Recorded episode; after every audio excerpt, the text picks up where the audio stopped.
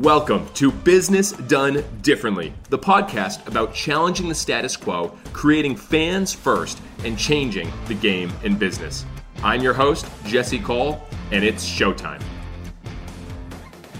Today's guest is Mark Canlis. Mark and his brother are third generation owners of Canlis Restaurant. Food and Wine magazine called Canlis one of the 40 most important restaurants in the past 40 years. They've received 22 consecutive Wine Spectator Grand Awards. They've been nominated for 15 James Beard Awards and have won three of them. Esquire even listed Canlis as one of the top 100 restaurants America can't afford to lose. On this episode, we dive into the importance of relationships and how to reimagine the customer experience to keep building those relationships. Being in the restaurant industry is challenging as is, but over the last year and a half battling COVID, Mark and his team launched 11 different businesses to keep going. Because of this drive to take care of their people and keep building relationships, they kept playing the game. Mark is truly one of a kind, and this is a fun and inspiring conversation of one business doing things dramatically different. Hope you enjoy. Mark, I've been looking forward to this talk since the first time I heard your story. So, welcome to the show, my friend. Thanks, Jesse. Thanks for having me on. I'm fascinated. Obviously, I've seen the fact that you guys have come up with 927 businesses over the last 200 days. But I want to go back to Canlis, the experience. I've never been to Seattle, never gone to a Canlis restaurant paint the picture for me what it looks like. Not yet, at least. We're going to get you out here. You know, at some point we'll be allowed to fly, or we'll be allowed to travel, or do whatever we're supposed to do, like go back to normal. We'll get yes, yeah. Pre-pandemic, what did Canlis look like? All right, so it looked like a restaurant, and I know that for a lot of us, we haven't been in one of those in a long time. It's 70 years old. Our grandfather started it. I run it with my brother now, so it's been three generations in our family of of just running a fine dining restaurant. And, you know, the kind where like you roll off the road and you kind of drive under this covered entrance and the valets like open your doors for you and whisk your car away and the door opens and there's a warm fire greeting you and people without masks who like know your name and and take you in and it's you know it's sort of a yeah it's that we don't really do that anymore but it was fine dining and it was pretty cool but you guys were known. I mean, obviously, so many awards, and you guys were known for the customer experience and how you treated your guests. I mean, I know it's hard to go back there through the challenges that you've gone through over the last year, but just paint a little bit more of a picture because I mean, you guys were known for this experience. Right. So I think what we've been working with is like a really rich legacy and history of service. And so in the very beginning, which for this restaurant was 1950, he, he wanted the world's best restaurant. And this thing was perched up on a hill. It's overlooking the mountains and the lake. It's a stunning piece of property. But I think the thing that is enduring or transcendent or in any way special is just the feeling you get dining here. And that comes entirely from the people. And so we've always had a pretty awesome tradition of bringing in remarkable people and allowing them to sort of work their magic. And so what really happens, I think, in any great restaurant is that sort of that intense feeling of being seen and being known and being understood and being cared for and walking away restored and refreshed and somehow just poured into and that has nothing to do with food so much as it has to do with with relationship and with the way that people treat one another so that's really what's going on behind the scenes of all the fancy stemware and wines and fancy dishes and all that sort of pretense of dining i think there's this moment to connect human and that's that's what makes a restaurant special. Now you worked with Danny Meyer to start. Did you take some this, yeah this this human connection? I worked for Danny Meyer in 2001 and 2000 to 2003 kind of time frame. And I had moved up there right after 9/11. I was coming out of the service and I was like, "What is a restaurant?" You know, I was like pretty green, pretty young. I remember going to orientation four times. Like I just kept signing up for it. I'm like, I just got to hear this guy talk and figure out what is this about. He's awesome. He's the best. I opened a restaurant with his team called Blue Smoke. At that time, he ran a restaurant called Eleven Madison Park, and so was there in New York, yeah, learning under him for a couple years. But I learned so much, and just want to say publicly, made so many mistakes on his dime. Tried to get them all out of my system, but as it turns out, I failed and brought a lot of that back to Seattle. So there's years of learning to do, and and certainly the couple that I spent there were like a remarkable gift to me. I'm fascinated about the parallels though. Like there's always like unique things. I mean, we've all been to restaurants and obviously fine dining in your view and but but Danny Meyer obviously he's known for just this extra touch points and the, the fine details. You know, I'm a big Walt Disney fan. I the Imagineering documentary on Disney is one of the most fascinating stories of how have you seen that yet? Not yet. It's, I've it's, been told it's awesome. It's unbelievable because the attention to detail everywhere. And it seems like Danny Meyer, obviously what you're doing at Canlis, before we get into all the pivoting, I'm just I'm still looking back to the roots of the values, the people, but those touch points that we can maybe take in any business. That's a little different. Yeah, I think what Danny did was he turned restaurants into places that were human again. like at some point, we got kind of too fancy for our own good. And it was these places, these sort of palaces of formality. And you had to abide by the rules, almost like bend down and worship at the foot of pomp and circumstance, right? Like the ridiculousness of it all. And in the wake of that, I think the guest was forgotten. The guest was lost and was almost made subservient to the expectation of you know what it was to go out and go big and dress up and pay a lot of money and all this kind of stuff. And what Danny did was he just said, "Wait a second, you guys, it's completely upside down. There's a cart before the horse. It is all about the guest. And if we're not paying attention to that, then just trim it, you know, cut it and drop it on the cutting room floor. Like it doesn't it has no service really. And that's not to say that there's not some special things and a lot of traditions that go back, you know, years and years and years.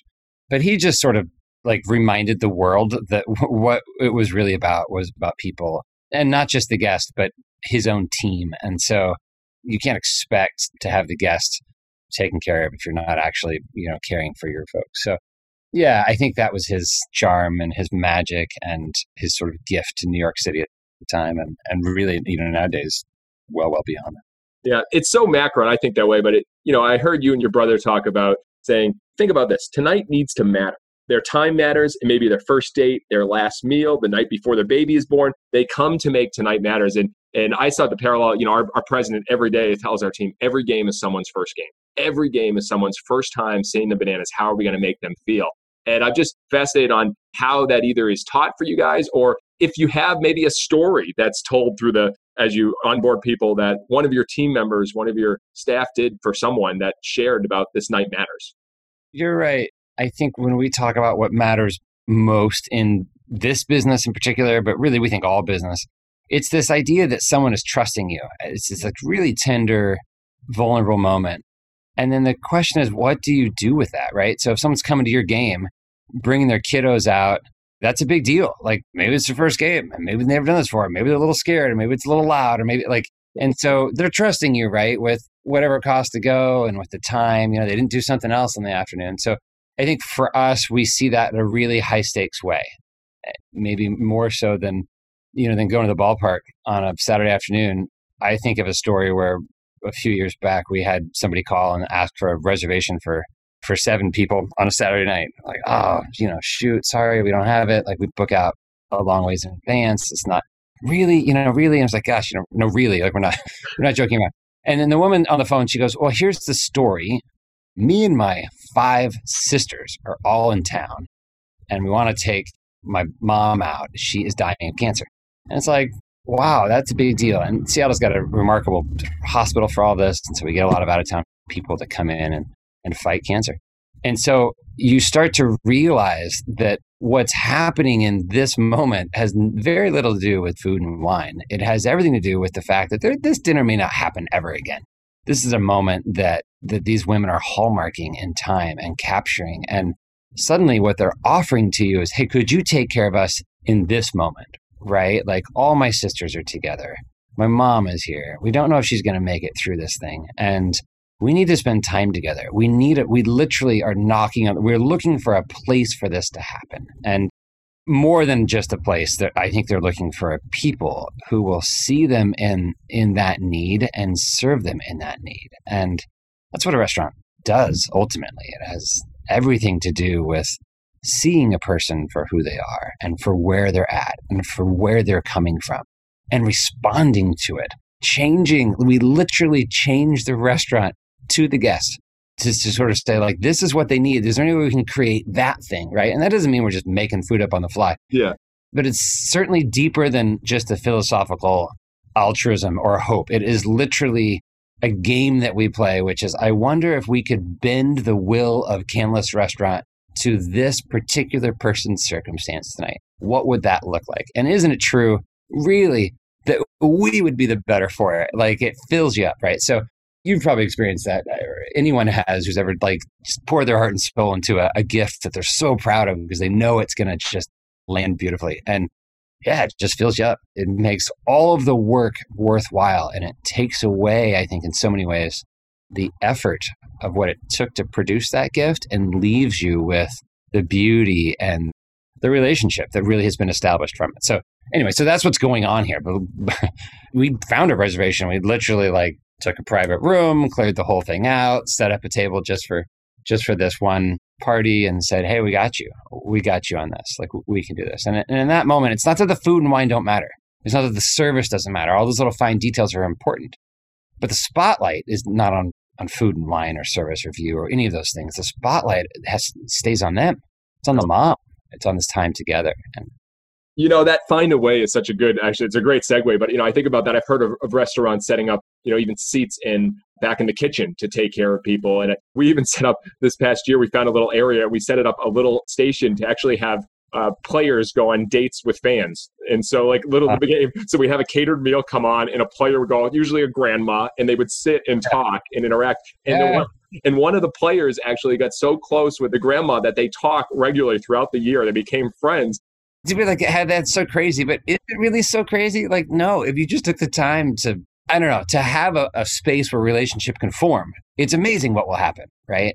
I think you're right. I think finding a way is the core of hospitality. Like it literally is. And I don't think of hospitality as a business, by the way. I think of it as sort of like the underpinnings of the way we can and probably should operate societally. Like it's the way we interact between one another. And in that sense, all of business is about these interactions. All of business is about these relationships. It becomes our our ability to be in relationship with one another. So it doesn't surprise me. I bet they're well, the key is, Mark, it has to be taught. And I think, you know, I learned uh, from a guy who runs a Magic Castle Hotel, Darren Ross, you know, is one of the top rated hotel. It's an old apartment building. They were in the power of moments and it's hilarious. I spent time with him. He goes, We just teach our team, listen carefully, respond creatively. And so mm-hmm. we hmm. ask lots of questions and then we figure out how can we respond to create a moment. So we're always opening our ears to say, well, all right, why are they coming to this? what's this moment like why does this game matter to them how can we make it more special and i think it sounds like that's kind of the root of what your team has been building over the years yeah i think it's a desire to do something in your own life that matters right because at the end of the day you could figure out some tricks to sort of turn a buck like hey if we take care of people in this way you know maybe we'll get paid for it but that ends up being a pretty hollow sort of soul scraping thing to realize that all you've done with your life is just sort of figured out this societal trick to turn a buck. I think there's a there's something deeper with it, all of us that craves that our our work, like the work of our hands and the time that we sacrifice sort of on the altar of needing to make money, which is which is really important by the way. Like I got bills to pay, so I'm not against it, but I think what we want is that that work and that that sacrifice matters for something more obviously than just the paychecks that we bring home. It's the motivation behind the thing, right? That that is the magic. That really is I think what what becomes special, what becomes yeah. effective and unique. 100%. I think I want to pivot out a little bit into the fun culture that you've built. And, you know, again, people talk about Canlis and, you know, it's the customer experience, it's the innovation, it's all the new things you're doing, which we'll get to. But as I started doing some more research, I started hearing about laser tag, donkeys, costumes, people wearing wigs you got to tell me about this fun culture because I think it's so important. I don't think enough businesses talk about fun yet and how that actually makes people feel like they matter and they're a part of something special. I don't know. I'm really fortunate to be in charge of the business. Hey, if this isn't fun, that's on me. Like literally, that's my fault. And so like you can't point at anyone else and say, "Well, it's not fun because of that guy over there." And so, and I run it with my brother, and we've been playing games our entire lives, and and sort of the lens through which we look at the world, which is, all right, we're going to do this. Let's have fun with it. And so, yeah, I think we do a lot of things that would shock a lot of other. You got to go there. Get where you go. You shocked. What are some of those things that are shocking? Oh, you know, back when we used to throw large parties, um, people would all like get together and we, we used to throw a New Year's Eve party that has just for years now devolved into sort of the most creative and raucous and unexpected parties that it probably in a fine dining restaurant has thrown before. And so that can look like, for example, we turned uh, the restaurant into a Hawaiian village once and, you know, built a koi pond out in the parking lot and you had to walk across this thing and, you know, past a waterfall and, and down into a section of the basement that happened to look like Chinatown with sort of Peking duck hanging off the ceiling and a tattoo parlor and a and like a hot tub. Like we've turned it into an après ski party. Like we just made it snow. You had a hot tub, you had a hot tub in your restaurant multiple times. Actually, hot tub. not to mention, you know, so the après ski party we had you know Saint Bernards everywhere and sort of as a part of the ambiance. And we had a ski lift, a chair lift in there, and I think the idea taking and twisting and turning a space like this, which is traditionally sanctioned as this sort of formal sacred space, and having fun with it last year we turned the entire restaurant white just everything. Everything was white and we asked everyone to come in white and to wear white wigs and we brought in a zillion lights and timed them and coordinated them with music such that we could turn everything green or pink or blue. And it was a blast and it was amazing to see what just the color of people and their hair and the environment around them did to your mood and to like the feeling and and that was just the staff you know taping white paper and white floors and everything like for days and days. but um, before that, we put we brought in these like 10, 15, 20, 25 foot high balloons. We did an art installation and and just turned the entire thing into like so I feel like there's uh, so much opportunity to have fun and you know right now we're looking for an executive chef. Our chef is going to head off and open his own restaurant. We're super proud of him and excited and and so we're, uh, we're interviewing these people. Yes, that's where Laser Tag comes in and some other stuff is that we do a lot of creative things to sort of explore does this person have the ability to laugh? Like, how easily does that come? And I think in play and in laughter, you start to really see a person. You start, you're vulnerable, is the honest truth. Like, all of us look pretty goofy laughing. It's, it's a vulnerable thing. You're letting your guard down in a way that if someone doesn't have the ability to do that, I'm kind of not interested in hiring them. like, yeah, you don't want you don't want to hang out with them.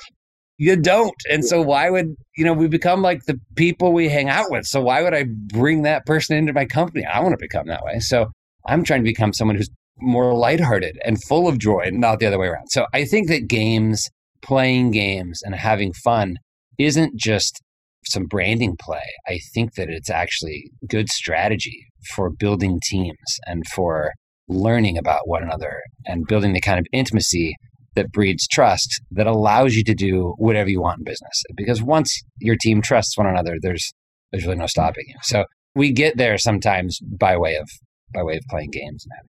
You know, Mark, I want to stay here. Like, if anybody that's going to stay on fun for a little bit, it's a guy in a yellow tuxedo. That, like, if you search on Savannah Bananas YouTube, we have like 400 videos of us doing every spoof and music video we could. Like, fun is huge, but it's not talked about enough. I just, I'm sitting here thinking, I'm like, all right, you're putting this koi pond, Hawaiian, hot tubs, all this. Tell me how it works for you. And especially now, obviously, the last year it's been very tough financially for you and for us. How does it happen? How does it start? Because you get an idea, and then all of a sudden, your idea gets bigger, and so does the expenses. Tell me, like, how, like, you start with, like, hey, let's do this and have a budget, or just, like, how does it work? We do not start with a budget.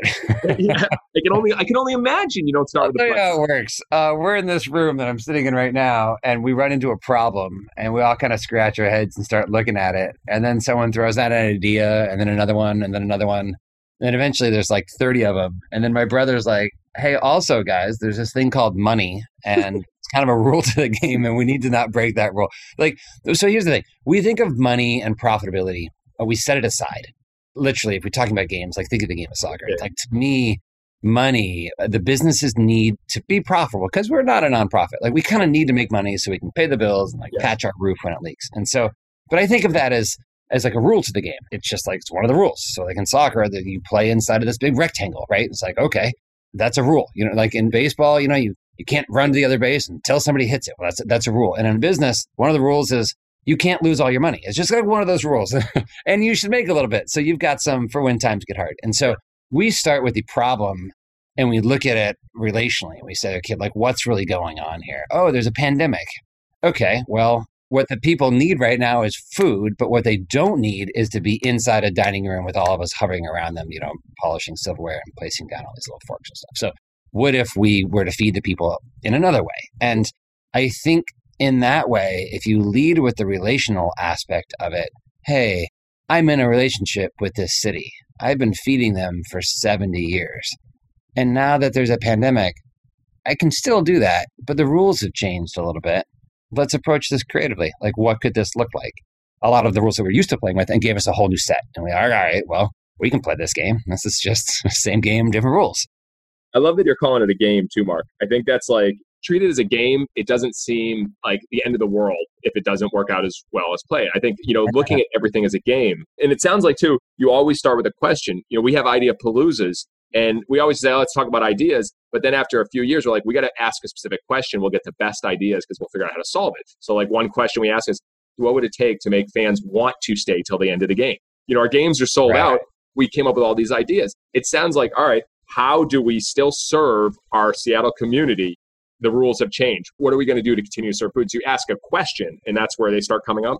Well, and I like your assumption that just because somebody bought a ticket doesn't mean you're serving them through the entire thing. Yes. Right. So, like, hey, maybe me and my five year old want to be there for an hour, and then maybe just baseball doesn't work for the second hour. From you know what I'm saying? Yeah. Like, all right, I get it. I'm a little bored. Like, and so the idea that you would actually consider saying, hey, just because we have your money doesn't mean it's over because there's nothing relational about that. That's entirely transactional. Yes. It's like, cool, I got your money. Good. Let's peace out and go separate ways like what you guys are saying is actually like, hold on a second. What it matters to us that the entire time you're in my stadium, you're really having a good time. In fact, it'd be amazing if people just hung out after the game like they do at church. You know, like they don't leave; they just like eat donuts and stuff. Like think about that. If people just stayed at the stadium all day, like it's probably like illegal or something. But well, no, it it's, be- our, it's our post game plaza party. So we bring out our full pep band. We have all the players outside in the plaza. We have a free s'more station, and people. It gets to be like eleven o'clock, eleven thirty, and people are still dancing and they're still. It's a party. It's amazing. Like this is a good time. We all like one another. Let's do this. You know. Let's keep doing it. Yeah, that's great. We're sorry we are on a full little tangent there, but yeah, I think so. You're talking about starting with questions, and then that really goes into it's just you've always been reimagining. I think you've brought that you and your team just that, to reimagine, yeah. reimagine, reimagine what things are supposed to look like. That's what people maybe don't know about fine dining is like we're doing the exact same thing we've been doing for three generations. Like this is no different, and neither was the pandemic any different if you're going to be a restaurant, uh, like in my business, restaurants just don't last this long. It's yes. kind of not a thing, especially in this country. And so we've been reimagining and re envisioning and rethinking about the relationship every day of our lives in this company. And so it wasn't that much of a stretch to turn the restaurant into a burger drive through. like that just kind of feels like rolling out a new menu. And that's all it was. Like we're going to roll out a new menu. And instead of inviting them in, we'll just keep them in their cars. And instead of serving fancy food, we'll just make like a sane burger. Like that's not that hard actually. And not when you have a team that knows how to do it. And so I feel like at some point it's you're asking the same question over and over. It's if this, then what? You know hmm. what I'm saying? So if I need to be the best restaurant in the world, then what steps do I need to take to get there? And if restaurants can't even be open, but you need to employ your people, then what can we do? It's it literally is just an if then, and having the courage to kind of call a spade a spade, like having the courage to sort of say like, hey, I, I really think we got to close. we were the first restaurants in America to close because of this thing. We're back when people were saying that's foolish, that's crazy, like. What are you guys doing? That's ridiculous. You, you don't need to close. Like you have all these reservations. We had months of reservations. Like yeah. we sent back thousands of dollars of cash. Like from a cash flow perspective, it was devastating yes. because you know you make a reservation, you, you put your deposit down, and people thought it was nuts. I think at some point you have to just say, "This is what this is where I'm at. This is where my heart is at, and I think we got to do this." But that doesn't mean the game is up. It doesn't mean that you're being, to use a sports metaphor, pulled out and put on the sidelines. No, we were still playing. Yeah. We were every bit of it still on the field, still playing. We just had to suddenly change all the rules. I love this. Let's dive in a little bit. And I love, uh, you know, keep playing the game. Uh, Simon Sinek talks about the infinite game. And you know, I love the book Built to Last by Jim Collins. Like, what are you doing to keep playing the game? And that's what you guys did. And I just side note here, you've used the word relationship over and over and over again. And I don't think companies use the word relationship. They, they talk customers transactional. They're not talking yeah, about relationship. That is seriously messed up. I would use a stronger word, but I don't know where you're going to put this. don't get me started on that. Like, like it is a like it is a disturbing thing to me that a company is scared of the word relationship. And I think scared I'll just say it. Like that's where it is. Like they don't have the guts to go there. And and it's hard. I'll, I'll be honest. Like we fail at this all the time. By the way, like it's so hard. Relationship is messy. I don't choose any of them. You know, like it's just not easy. You and your kid, you and your spouse, you and your boyfriend, you and your cat. It's weird. It's messy. It's hard. It takes work, and also like it's worth it. And so when somebody says, whether it's Simon or anyone else, like, hey, stay in the game or keep playing the game, I think what we're saying is, gosh, if this really matters to you, work on it. Yes. Telling her I loved you 50 years ago when you put that ring on her face, that's not enough. You know what I mean? That was that was good for that day. And then like, what are you doing about it today? And I think any of us who have been in any sort of long term relationship know, yeah, even your best friend, you know what? There's times you get in fights with that person. Like there's times when you disagree. And it's when we turn toward one another that I think all of the magic happens. It's when a company turns towards their customers, their guests, their clients, and says, okay, I see you and I actually want to serve you. I'm not just here to make a buck. That is a very powerful move, I think, for anyone in any business. It's special. So, yeah, I, I use the relationship a lot. I could switch it up. We could. you can cut me off if you want, but no, no, no. We'll go with that. We'll, we'll, we'll stay. I love it. I see you and I hear you, and I, I'm thinking, you know, right after this call, I get to make 20 calls. I get sent every day to make two fans that either bought tickets or merchandise. And what I've realized is, you know, people don't answer their calls anymore uh, from other numbers. So I do a video, and it's a personal video, and it thanks them. And I, ask them, you know, when they come to the game, to please come over and say hello. And it's not like a huge, but it's a start to a relationship as opposed to sure. a fan just buying a ticket or. Yeah just like you, I mean, you've had thousands. I mean, we have thousands, but everyone on our staff realizes that the relationship starts right away. It's not when they're coming to the ballpark, you know, it's not when they first come into our game. It's the first time that they're interacting with us. And that's so, so important. So we could jam on that for a while, but I do need to go into what you were able to do over the 11 businesses in 11 months.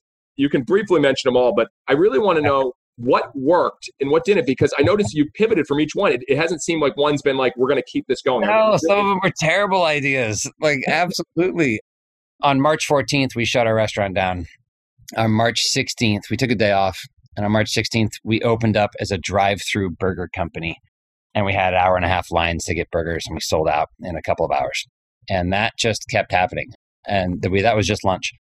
It would literally kind of shut traffic down on three roads getting here. That was March 16th. On March 17th, we opened something called the Bagel Shed.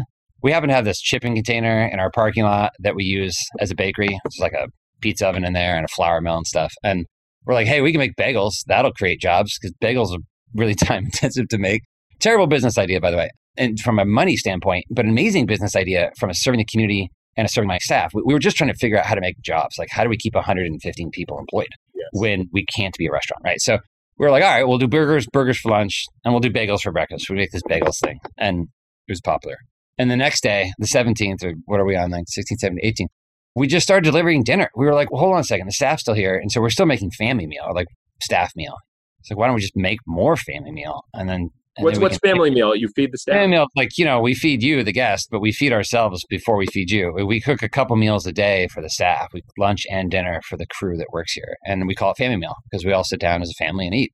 We can't feed you if we haven't fed ourselves. And so we are like, well, we're making family meal. What if we just delivered family meal to people? Like, I have all these employees. What's the difference between a server taking it from the kitchen to the table? We could just take it from the kitchen to their car to your table. Like, let's just do that. So we stood up this delivery service and it was nuts. Like, it completely took off, which destroyed us. Like, it was very hard to pull off. So suddenly we had we had like this lunch thing going on and all this craziness. Like police were showing up every day, like, hey, the traffic is an issue. We're like, yeah, I know, but we don't know what to do about it. Then we had the bagel thing, which also shut everything down in the morning. Like the lines for bagel were like an hour long.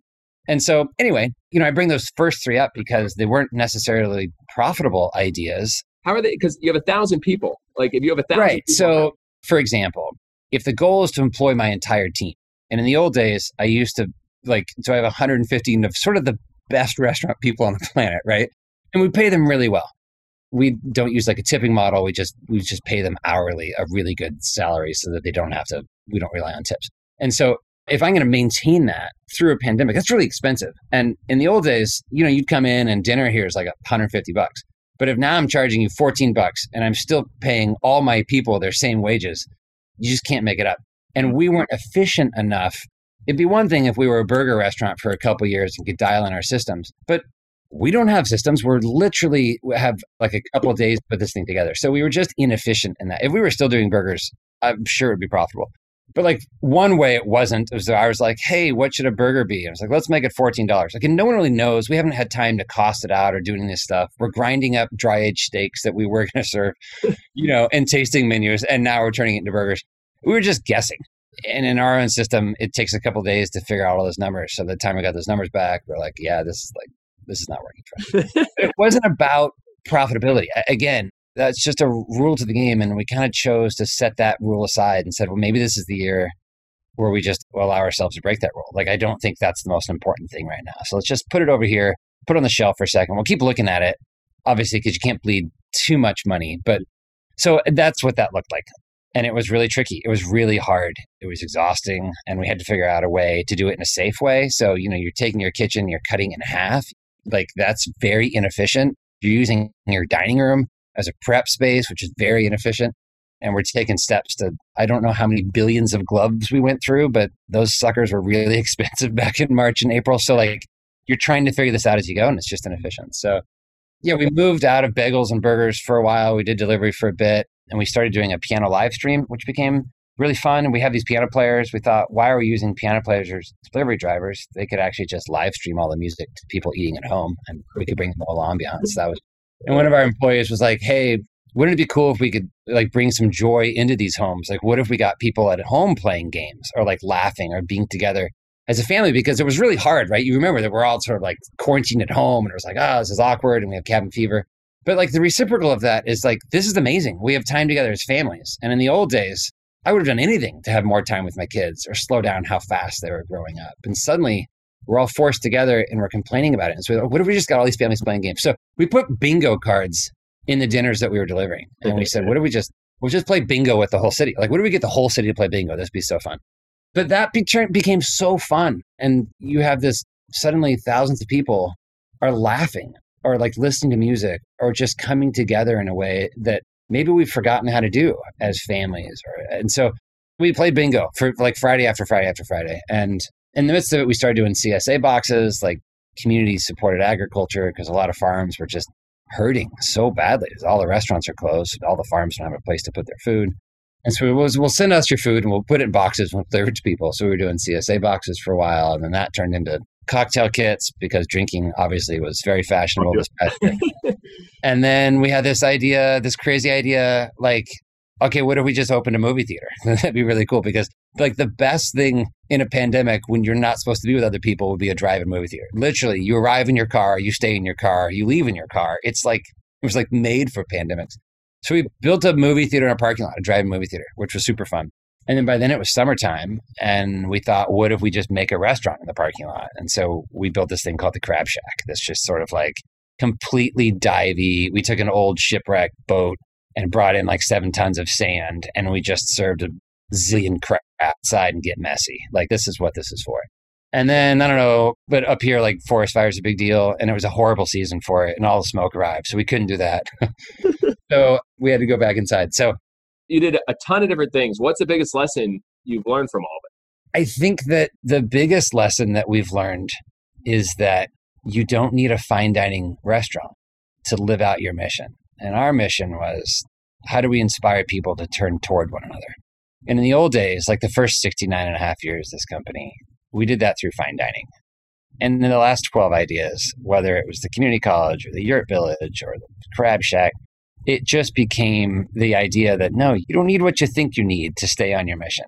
And I think that, I think that just goes, that just applies to so many things. I don't think that's a lesson just for a, a restaurant. I think it's a lesson for a lot of life it's been so life giving to us to continue to.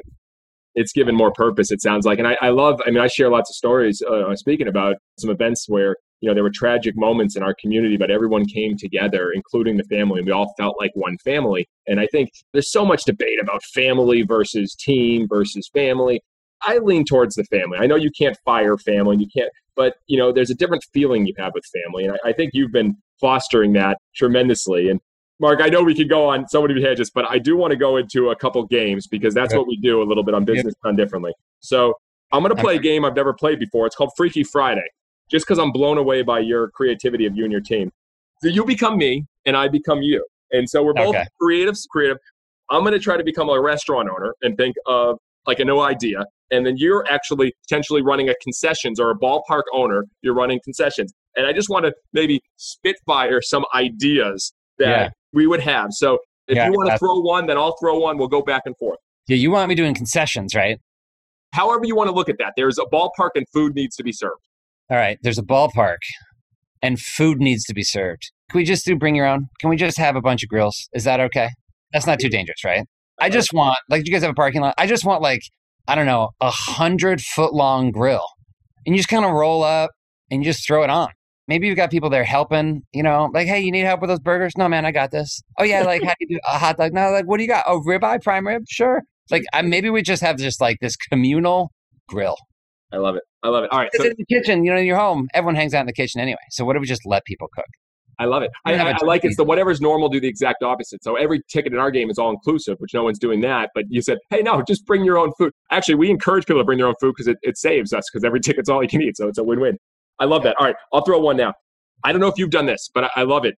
Fan contests. So at your restaurant, choose a new food item of the year or a new drink of the year. So we've had our fans vote for potential. That's where the slippery banana, the banana blackout, some of these crazy yeah. drink concepts. So a fan contest. I'll throw one else at you. The world's largest or world's most unique. You guys already are known worldwide, but could you do the world's largest something and the world's most unique? Like we serve garbage can nachos, which is three orders of nachos on a garbage can lid with two hot dogs, two burgers, two chicken sandwiches, all cut up, nacho cheese, jalapenos, and some bananas. It's 3,500 calories and feeds a family of whatever. Well, yeah, family of two in my world because I think I think I could polish that up. Okay, so I have an idea then. So I got one for you, right? What about like a nacho fountain? So I'm just thinking, I mean, thinking of the world's largest because I think you probably have, you have a stadium. I just have a restaurant, but you could probably rock, you know, like a chocolate fondue fountain. Yeah, I know what you're talking about. Yeah, yeah. What if you just did like a nacho fountain? And you could have like a, a chicken coop, you know, kind of like a chicken coop. Just with the cheese coming down like chocolate? Yeah, yeah, just cascade like Willy Wonka style, like cheese, you know, waterfall. And you just come up with your chips and you just dip it. You just stick it in there and you just munch on. I love it. We've talked about the idea of having a kitchen sink. So actually going to Lowe's, Home Depot, Ace, getting kitchen sinks and serving every single food item in the kitchen sink. In, have a sink. Yeah, have all the hot items in one side and have all the cold items and say you get everything and the chicken and the kitchen sink. Yeah. You could take sink home. I'm just wondering if that's like I think it's like maybe 50 bucks or 100 bucks and then 200 if you want the sink. you could do a ripping nachos in a kitchen sink. You know what I'm saying? Yeah. Because what's, ama- what's amazing about a sink is you can just fill the sink with nachos, put all the fixings in there, and you put the whole sink and nachos in a big oven it's gonna be hard to hold the sink, but you could actually cook the nachos in the sink. Is what I'm suggesting. Yes, I like all of that. I like all of that. All right, I'll throw one more for you. And you guys probably already do this because it's what when people come to Canlis or in the past, it was all about a celebration. But I just love the idea of a whole celebration concept. You know, you only book when you book, it has to be some type of celebration. You have to let them know exactly what you're celebrating. And then you provide a performance, you have special gifts, giveaways. Each celebration is over the top performance, and you know exactly why they're celebrating. There's probably restaurants like your celebration is the ticket in. Yes, like what is your celebration? So you know what they're celebrating, and it's a different performance celebrate event. So it's like this is where you go to celebrate in Seattle. You know, it already is Canlis, but maybe it's even a bigger concept. I thought about that for you guys. What do we flip that on its head? And what do we just say, like, look, the most common random Tuesday night is a celebration? Ah. I mean, ah. what, what, do we juxtapose them? We get like the great like 50th anniversary like blowout monster, and then the other one is just like I'm just celebrating the fact that I'm married to my wife, and it's a random it's a random Tuesday night. I don't know. The idea is that we learn to celebrate one another better. That could be cool. I like it. All right, so good. All right, listeners, when you have people, it's a, it's a yes and. Like we were literally just doing yes and, and we didn't talk about it. It ended up being more of our stuff, but it went both ways, and I just I love that. So I want to do one more game, and we'll finish up uh, after this. Truth and dare. Which one would you like first? I am a big fan of truth, been searching for truth my whole life. Let's start there. we'll do that. And we're going to finish with the dare, though. All right, truth. What's holding you back today from success, a greater success? Fear. Fear is what holds us back. Let's see. You want a more uh, better answer? Uh, what is you personally? Let's get vulnerable from success. Oh, uh, let's see. If you want me to get vulnerable, uh, definitely my pride. I think as a leader, what's holding me back is probably where I f- fall down as a leader. And where I fail there, typically, like historically speaking, has to do with pride. It has to do with not wanting to be seen as someone who is who is not perfect, who makes mistakes, and who's willing to own all that, just write up and move on. And I think I think that can take my whole team down. And it's not only is it not inspiring, but it's just like no one wants to be around that person, and I can be that person. And so, and I'm and I'm at the top, right? So it, it's like poisoning the company from the top down, and and that's on me. So I, pride is something I just constantly wrestling with. Uh, it's hard to say to your team, "Hey guys, I screwed this one up." I think that holds the whole team back. I think it sets a culture that is just cancerous what's so good though, going full circle, is what you guys were able to do over the last year during the pandemic and have so many things that you either you start, stop, start again, or it wasn't successful as you hoped. I mean, it showed that the willingness to get over that in the scheme of things, it's just a small, so I think it's a small, I don't even call it a failure. It's just an a bat. And I think that probably shows, I'm not trying to get into therapy mode, but I just love that you do that because no, no you're right. Yeah. I think our failures are a really key part of our story. Like I do. That's why I say, like, say, from a business I did Seven of them lost money, but I wouldn't call them failures. We were standing on the shoulders of those failures. In our own personal lives, we're also standing on the shoulder. Those failures make us, they define us, they shape us if we allow them to do so. I think that's where character comes from. So anyway, what's the dare? So we'll get to that. We'll go to the dare. But I love when you're talking about like some of them lost money. Like I heard some of the, the parties that you guys have done with donkeys and wigs and everything craziness. Like they don't all make money, but they're no. part of, they're part of the well, story oh my goodness, they're part of the story. They're part of the gift. They're part of the process. Again, if all you're ever doing is making money, then you just have to admit that. There are very few companies that say, I really don't care about you because all I care about is making money. You feel that way when maybe when you're experiencing that company, but it's rare that they have the guts to say it out loud because they know it would be breaking the relationship. Anyway, we, we could talk about that all day long. I love it. All right, we'll go with the dare here. You called the dare. This is actually something that because of a mistake, it actually got better at our ballpark. So this is a promotion. It's called the Sing Off, and it was always two men, like grown men. They would be on the field. We'd have a mic in front of them, and we'd yeah. say, when the song stops, you have to finish that song lyric. Whoever gets it first. And it was a love song. And it was funny. But one night, the contestants didn't show up. It, the third out happened, and I said, "What are we going to do?" Our director, our host said, "Well, let's just do it with the fans." And we had 2,000 fans in, in, the main grandstand versus 2,000 fans in the, in the metal bleachers in the other grandstand. We had them sing off against each other, and it was epic. 4,000 people singing. It was a much better promotion of a failure that went wrong. But now, my friend, full circle, I'm coming back to you. So we're going to play a song. When that song finishes, you have to finish that song lyric. That's the dare. Are you ready? Even if I don't know it, can I just make it up? I've had people make it up, but if you don't know this, I think you, uh, I'd be very shocked. Midler. I hope this is "Wind Beneath Your Wings" or something. Okay, lay it on me. Here That's we go. Exactly what I was going with. Touch. Here we go. so I really hope it's not. Oh, uh, uh, well, I know the song. So uh, you got to hold on to what you got. It's that song. It's ready or not. Got each other, and that's is that the one. Yes, you only like half a second. That was intense. I wasn't ready for it. Well, yeah. Well, actually, what happened is, uh, again, talking about failures, the YouTube that was linked up, it decided to go to an ad. So it's supposed to say, "We've got each oh, other," wow. but that's on a uh huh. We're giving it a shot. Whoa, we're halfway, we're halfway Whoa. I'm really impressed. I actually got the song from the 16th of a second. Yeah, we were about to get a, an ad on taxes right now, so that was uh, that was good. It was living on a prayer. And living and, on a prayer. Yes. yes. That Bon Jovi. Yes, ah. hundred percent. And I'm very impressed, and you can see an utter failure of uh, the music and my situation right there. But you actually hit it. I'm giving you full wow. credit. I mean, hit it is that's really generous. well, I thought "Living on a Prayer" we got our shot, and like actually the lyrics actually fit into what you guys have been doing over the last year. Why I admire you, respect you, and love what Canlis has been done can be compared to that song. I consider myself successful in life. but yes, we're definitely living on a prayer. That are, that is my new, I think, business philosophy. I love it, Mark. I mean, I could go on. We could go on for a while. We'll have to do a post pandemic to see where you guys are later. But you know, is there anything we've talked some great things about family, trust, fun, relationships. Is there anything you want to just leave to the listeners that are trying to build something as special as you've built at Canlis?